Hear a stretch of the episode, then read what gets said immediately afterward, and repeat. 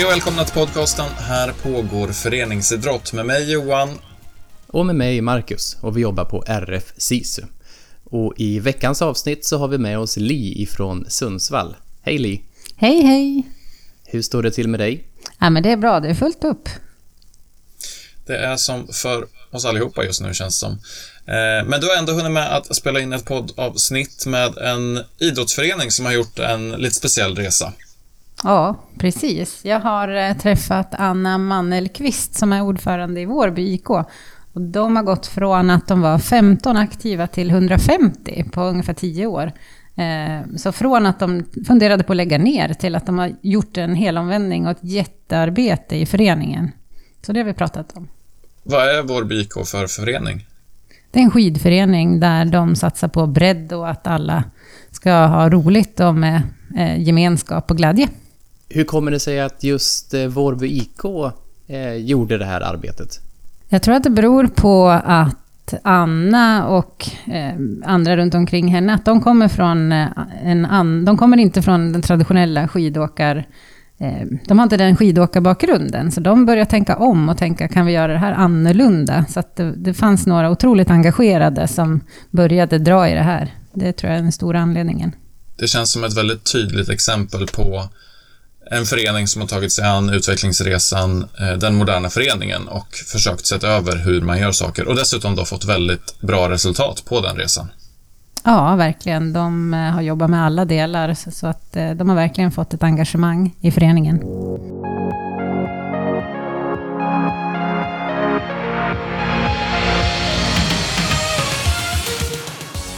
Hej och välkommen hit Anna Mannelqvist, ordförande i Vårby IK, som är en skidförening i Örnsköldsvik. Hej! Hej! Vad trevligt att få prata med dig en stund. Ja, jättetrevligt. Vi har ju gjort en film ihop om eh, just Vårbys utvecklingsresa, men eh, idag tänkte vi prata lite mer om utmaningar och vad ni har sett under resans gång som kan vara bra att ha med sig. Så det, det, ska bli kul. Mm. och ni har ju just gjort en jättelång resa med att utveckla er förening för att bli en modern förening som engagerar utifrån glädje och gemenskap. Kan du berätta lite om hur det började egentligen? Mm. Ja, ute i Vårby i stadsdelen Domsjö, Örnsköldsvik, så var vi för tio år sedan fem familjer som tränade skidor med våra barn och åkte skidor och så efteråt varje träning. Tisdag och torsdag så fikade vi i stugan och pratade och ett av våra, eller huvudsakliga samtalsämnen rörde ju om hur vi skulle få fler att vilja åka skidor och eh, tycka att det var roligt.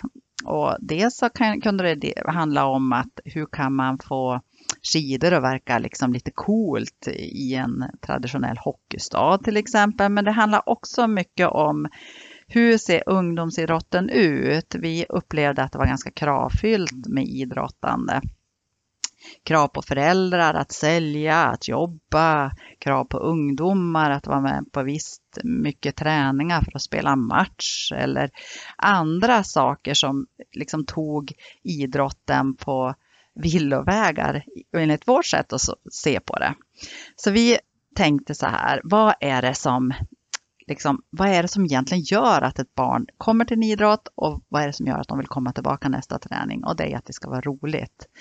Och vi ägnade jättemycket samtal till att titta, vad är roligt? Vad är roligt för barn? Och landade i att det var ju kompisar, det var jätteviktigt. Eh, jag tror också att vi då snubblade över någon studie som ni hade gjort där precis, att 80 procent av alla ungdomar håller på av sociala skäl med sitt idrottande. Eh, och att det inte alltid är skidträningen utan det är utvecklingen. Oavsett eh, vad det är så älskar ju barn, jag tror vuxna också, att utvecklas.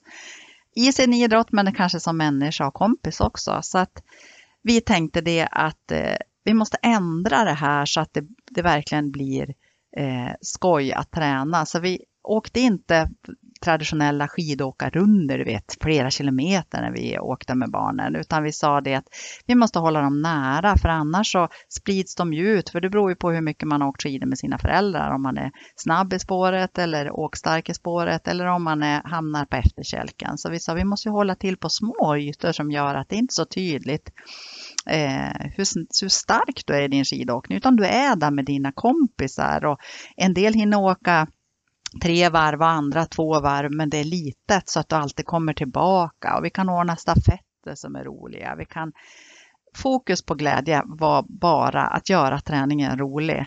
Och hur tänker du då när ni svängde om och började tänka annorlunda och allt? Hur fick ni med er de aktiva i den resan? Ja, eh, det, de aktiva fick vi ju med. De, jag tycker de svarade direkt därför att eh, det liksom en sak vi gjorde, det var att när det var stafett stafetter och DM, distriktsmästerskap, då, då var det stafetter och det arrangerades av Årby själv, hade vi den tävlingen i distriktet. Och så sa vi direkt att traditionellt då satte man ihop de två och starkaste i ett lag, för då skulle man ju då tävla om en DM-plakett för klubben. Eh, och så satte man ihop de eh, trean, fyran i ett lag och femman, sexan i ett lag. Eh, och så tävlar man om den där och, och så sa vi bara så galet liksom att det är så givet vilket lag som vinner. Så eh, det här är inte roligt. Det är mycket roligare om vi kan liksom få till en kamp och få jämna lag. Så vi ändrade på allt det här och Eh, samma sak så sa vi det att traditionellt så hade man delat in efter hur skidmogen man var och det kan ju vara viktigt om du ska åka en slinga, en stor slinga. Eh, men om du ska hålla till på en liten yta så har du ju som ingen, det spelar ingen roll hur åkstark du är för du, du kan utmanas i alla fall om du är där och, och stimulerar och utmanar i vilka, om du ska ta några koner eller åka och göra någonting roligt. Eh, så vi bestämde oss att vi inte skulle ha åldersindelad, eh, eller vi skulle ha åldersindelade grupper, inte dela in dem efter nivå. Då. Det var också en sån där och vi tyckte att vi fick gensvar av de aktiva på en gång. Det var som att det blev roligare och det som hände med alla tränare när man började prata och märkte den här positiva, det var ju att det vart en spiral av allting, att man hade nya idéer hela tiden och eftersom vi var så liten förening så var det ju inga idéer som bara kasserades utan vi testade och alla kunde, tror jag, känna det att vi skapade någonting nytt. Vi vågade ändra och vi kom ju inte främst. Vi tog inte DN-blanketten eh, för klubben, men vi hade, vi hade någonting annat. Det blev otroligt roligt för våra åkare. Alla var värdefulla. Mm. Så, och, och, det har växt. Ja. Ni är ju inte de här fem familjerna idag. Eller hur? Nej. Nej, på tio år så har vi då växt till 150 aktiva som vi är idag och träningsaktiva. Så att, ja, det, det gick jättefort. Det var, tog verkligen fart efter det här och det var häftigt att se. Jag glömmer aldrig en kväll då jag bara räknade ihop att vi var räknade ihop grupperna och, som, och vi var 65 stycken på en träning och jag tänkte jag svimmar. Och det var bara efter ett par år och kände sån eufori i det och nu är vi 150 aktiva så det gick fort.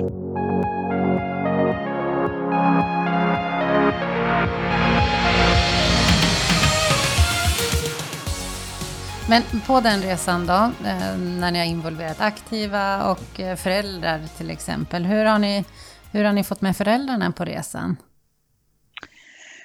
Ja, det där tycker jag är alltid så spännande, men det har ju inte varit en fråga utan eh, det har varit just den här involverandet direkt, att vi tänker så här, vi, vi vill ändra, vi vill göra så här.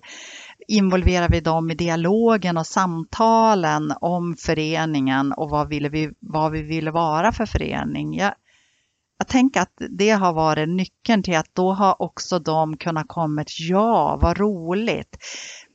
Ibland kan jag också tänka om man är lite ödmjuk så tänker man att tajmingen var så rätt. Idrottsrörelsen var i ett förändringsskede och folk, eh, föräldrar ville vara med och ändra. Så att när de fick vara med och påverka själv, när de såg att deras barn hade roligt, då ville de engagera sig. Och det har varit häftigt att se. För det är ju många av dem idag som är ledare också hos er, va?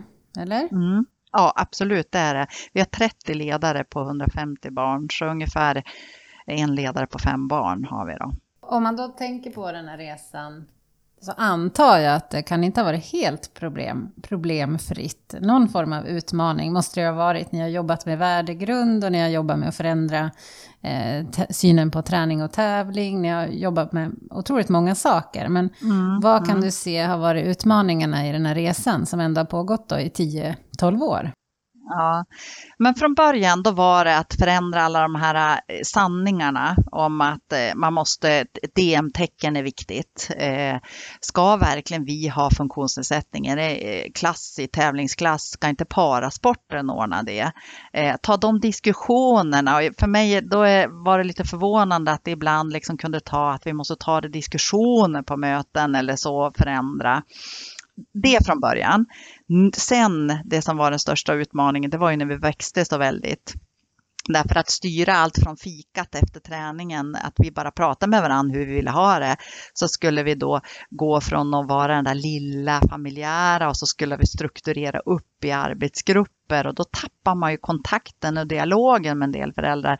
Och då blir man plötsligt en annan förening, då blir man en stor förening och kan vi då behålla det här familjära och det tror jag det jobbet är vi inne i nu väldigt mycket. Att vi vill jobba med föräldrarna på föräldramöten och prata återskapa den här känslan att ni är ju här, det är vi i den här föreningen.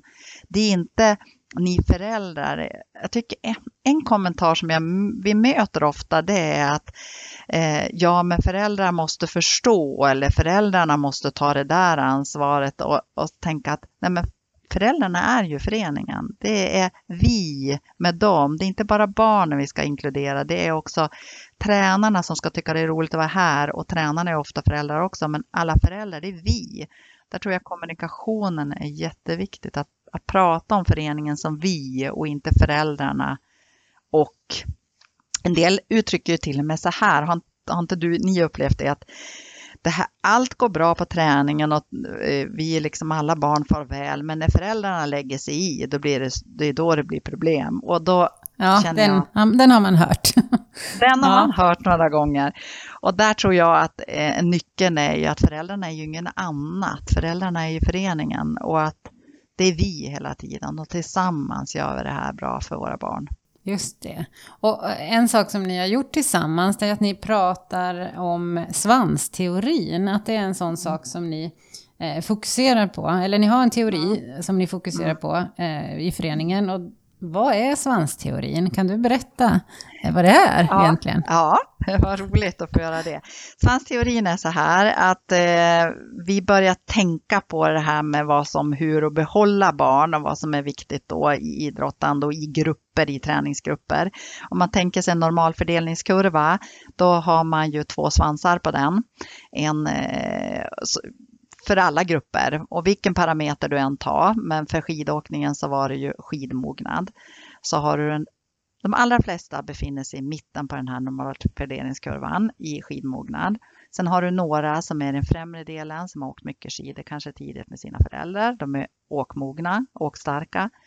Och så har du de som kanske kommer på träningen och aldrig stått på ett par skidor innan. De är åksvagare.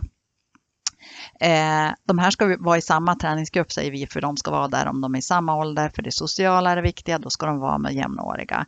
Och de ska träna tillsammans. Eh, och, eh, och, varför, och vad är det som händer då? Jo, vanligtvis då tänker jag om man är få tränare, eh, då kanske man lägger träningsnivån och inriktningen så det passar den största gruppen i mitten. Eh, därför att det, då tycker man att man har fångat de flesta. Och då kanske du har de åkstarka som blir lite understimulerade och de åksvaga eh, som tycker att det blir för svårt. Och det här är inte bra för någon av de grupperna. Och det här är de, den delarna vi kallar svansen. Nu är det så här att vanligtvis är tränarna, de har ju barn som åker skidor. Eh, de kanske är skidåkare själv, så deras barn är ofta åkstarkare, så finns också en tendens att lägga träningen kanske lite för utmanande och det gör att du tappar den där svansen där de som är minst skidåkna åkmogna De tappar du och då får du en mindre grupp. Men vad som händer och alla vet i alla grupper, då uppstår en ny normalfördelningskurva där du har några som släntrar igen och så förändrar du och så gör du om upplägget på träningen utmanande igen och så tappar du åkare. Till slut har du kommit under en kritisk massa som gör att det inte är roligt att vara i den här träningsgruppen för vi är för få. Det blir inte roligt för att jag har inte kanske alltid någon som matchar mig socialt eller så. Eh, och då så får man väldigt, väldigt få åkare längre upp i åldrarna. Så vi har sagt det att ett huvudmål för oss är att behålla gruppen så många som möjligt, så länge som möjligt. Därför att då har vi de som kan fortsätta att tycka att det är roligt att träna. Just det. Eh, och, det och då tänker jag direkt sådär att det låter ju eh, jättebra när du säger det. Men hur sjutton gör man då för att tillgodose dem, både de som ligger långt före i utveckling, som kanske också är ofta tränarnas egna barn, och sen ja. kommer de som kommer sällan. Eh, mm. Kan du ge något konkret exempel då på hur 17 man ska hantera det, så att man inte lägger det på den här klassiska mittemellan, eller för svårt? Ja. ja jag tänker att det är ju våra ytor som möjliggör det. Vi har ordnat en skicrossbana. Vi, vi har, gör banor och stafett, alltså hinderbanor och allting. Där du kan springa så fort som du kan. Du kan utmana dig i det så mycket du kan. Eh, du kan ta ut det även om du är vass och stark och snabbast och så kör du ett varv till. Och så kan du som är mindre åkstark, kör du ett varv. Det är ju ett konkret exempel på det tycker jag. Just det, men det är inte så att man står och tittar på när de andra kör sina varv, eller hur? Nej, man kör samtidigt. Man kör ju samtidigt hela tiden, så det märks inte för att du är inne i massan. Men sen är det en annan sak och det är, du ska ju se och bekräfta alla barn också. Då måste det vara många tränare på plats för att det ska funka. Ja, och uppenbarligen så krymper ni ju inte utan ni växer. Så att det känns ju som att eh, ni har hittat någonting som passar er eh, väldigt bra. Kan du, om du tänker på andra idrotter, känns det som det går att anamma Eh, eller är det bara skidåkning som det gäller? Nej, jag tror att det är helt eh, överförbart på vilken idrott man än har. Så tänker jag. Fast det kan ju se ut idrottsspecifikt så kan det vara andra strukturer som man måste slå, slå sönder eller förändra lite.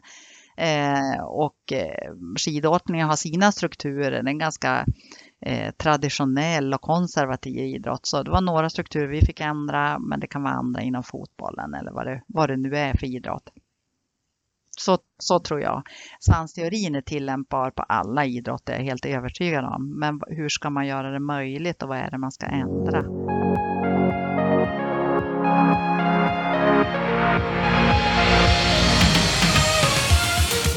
Inom många idrotter så försöker man ju nu göra om och minska fokuset på resultat och tävling i unga åldrar. Eh, och ni har ju verkligen anammat det. Kan du ge något exempel på hur ni har gjort? Ja, men tävla, eh, det gör vi jättemycket. Och därför att vi tänker att kampen är rolig och för alla barn i det lilla på varje träning, men också i, även tävlande i stort. Men det är ju hur vi vuxna förhåller oss till resultatet av tävlingen som vi har jobbat med och förändrat tycker jag. Vi eh, har jobbat jättemycket med att utbilda och föra dialog med föräldrar om hur skapar vi, vad har vi för eh, arenaspråk tillsammans när vi är, hur ska vi prata med barnen när de kommer i mål hur ska vi uppmana alla barn att heja på varandra när de åker sin tävling? Men också vad lägger vi fokus? Är det på glädjen och det roliga att kampas och utmana sig själv eller är det på resultatet? Då har vi tagit bort då, till exempel att vi publicerar aldrig pallplatsbilder på, på Facebook eller Instagram eller så, utan vi fokuserar på det vi tycker är viktigt och det är gemenskap och det är glädje.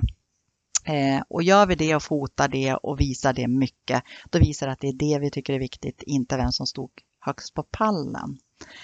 Så att eh, det jag också vill säga det är att i det så har det gett resultat för att eh, 85 procent av våra aktiva tävlar idag. Det är jättehög siffra mot för många andra skidföreningar som jag jämför mig mest med. Och så jag tycker att det verkligen har, det har gjort dem trygga att utmana sig själv men att vi föräldrar pratar inte. Vi föräldrar, tränare får inte heller träningen efter har vi pratat om komma fram till en aktiv och säga så de andra hör och grattis du vann tävlingen. det försöker vi undvika. Det kan man göra om man träffar dem enskilt, men inte inför alla i grupp. Ja, just det, för då skulle det förstärka eh, vikten av att vinna. Mm. Finns det någon risk då att man tappar, eh, Eh, tappar de här som vill satsa riktigt mycket om man försöker tona ner eller eh, inte fokusera så mycket på resultat? Mm. Ja, Ja, det, det, kan det kan det ju säkert göra, men jag tycker att vi jobbar och för dialog, för de är också en svans där längst upp och de måste också få sitt. Det jag däremot tror, eh, det är ju att de vet ju det redan. De är ju hög av sin, eh, vad de har lyckats göra och sitt resultat och de får glädjas hemma och det är inte fult att vinna. Det är liksom, det är ju supercoolt.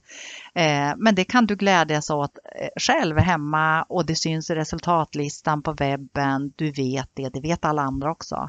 Utan, men det vi förstärker varann, det är ju att vi tycker att alla är lika viktiga, även om du kommer sist på en tävling som du kommer först. Om man tänker sig att man är föreningsledare så lyssnar man på det här och så tänker man, ja, ni har jobbat i 12 år med det här eh, och ni har fortfarande utmaningar och sådana saker. Men om jag sitter där i en liten förening och har svårt att få ledare och kanske inte kommer så många nya eh, spelare eller eh, idrottare. Hur, hur tänk, vad skulle du säga till mig om jag, om jag vore den personen som skulle på något vis vilja hitta den här kraften?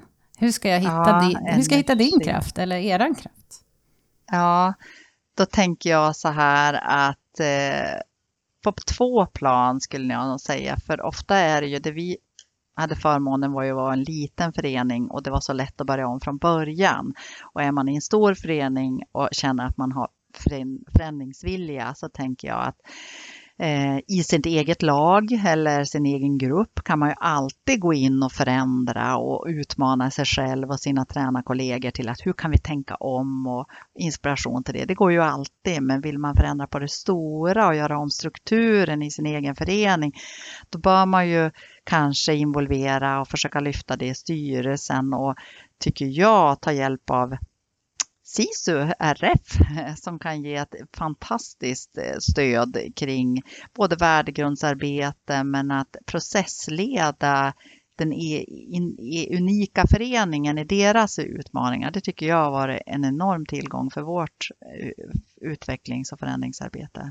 Mm. Men kan man tänka sig då, eh, måste man tänka tio års sikt? Eller gjorde du det?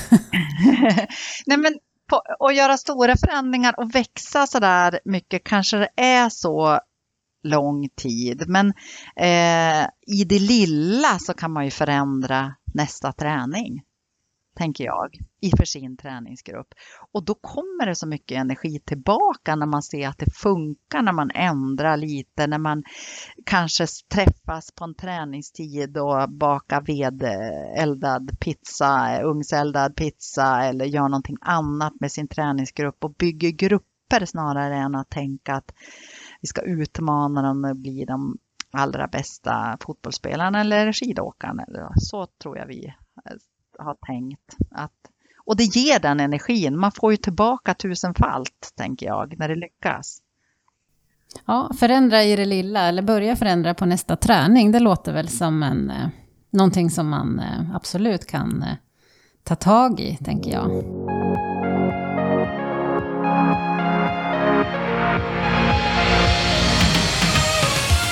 Du har lyssnat på ett avsnitt av podcasten Här pågår föreningsidrott som görs av RF SISU.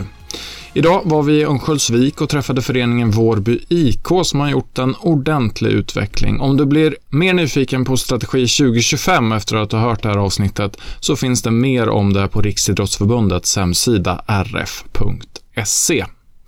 Vill du komma i kontakt med oss som gör podden så gör du det enklast via vårt Instagramkonto som heter Här pågår föreningsidrott ihopbundet i ett ord. Du kan också mejla till podd rfsisu.se. Vi är tillbaka igen med ett nytt avsnitt nästa vecka. Hoppas vi hörs då.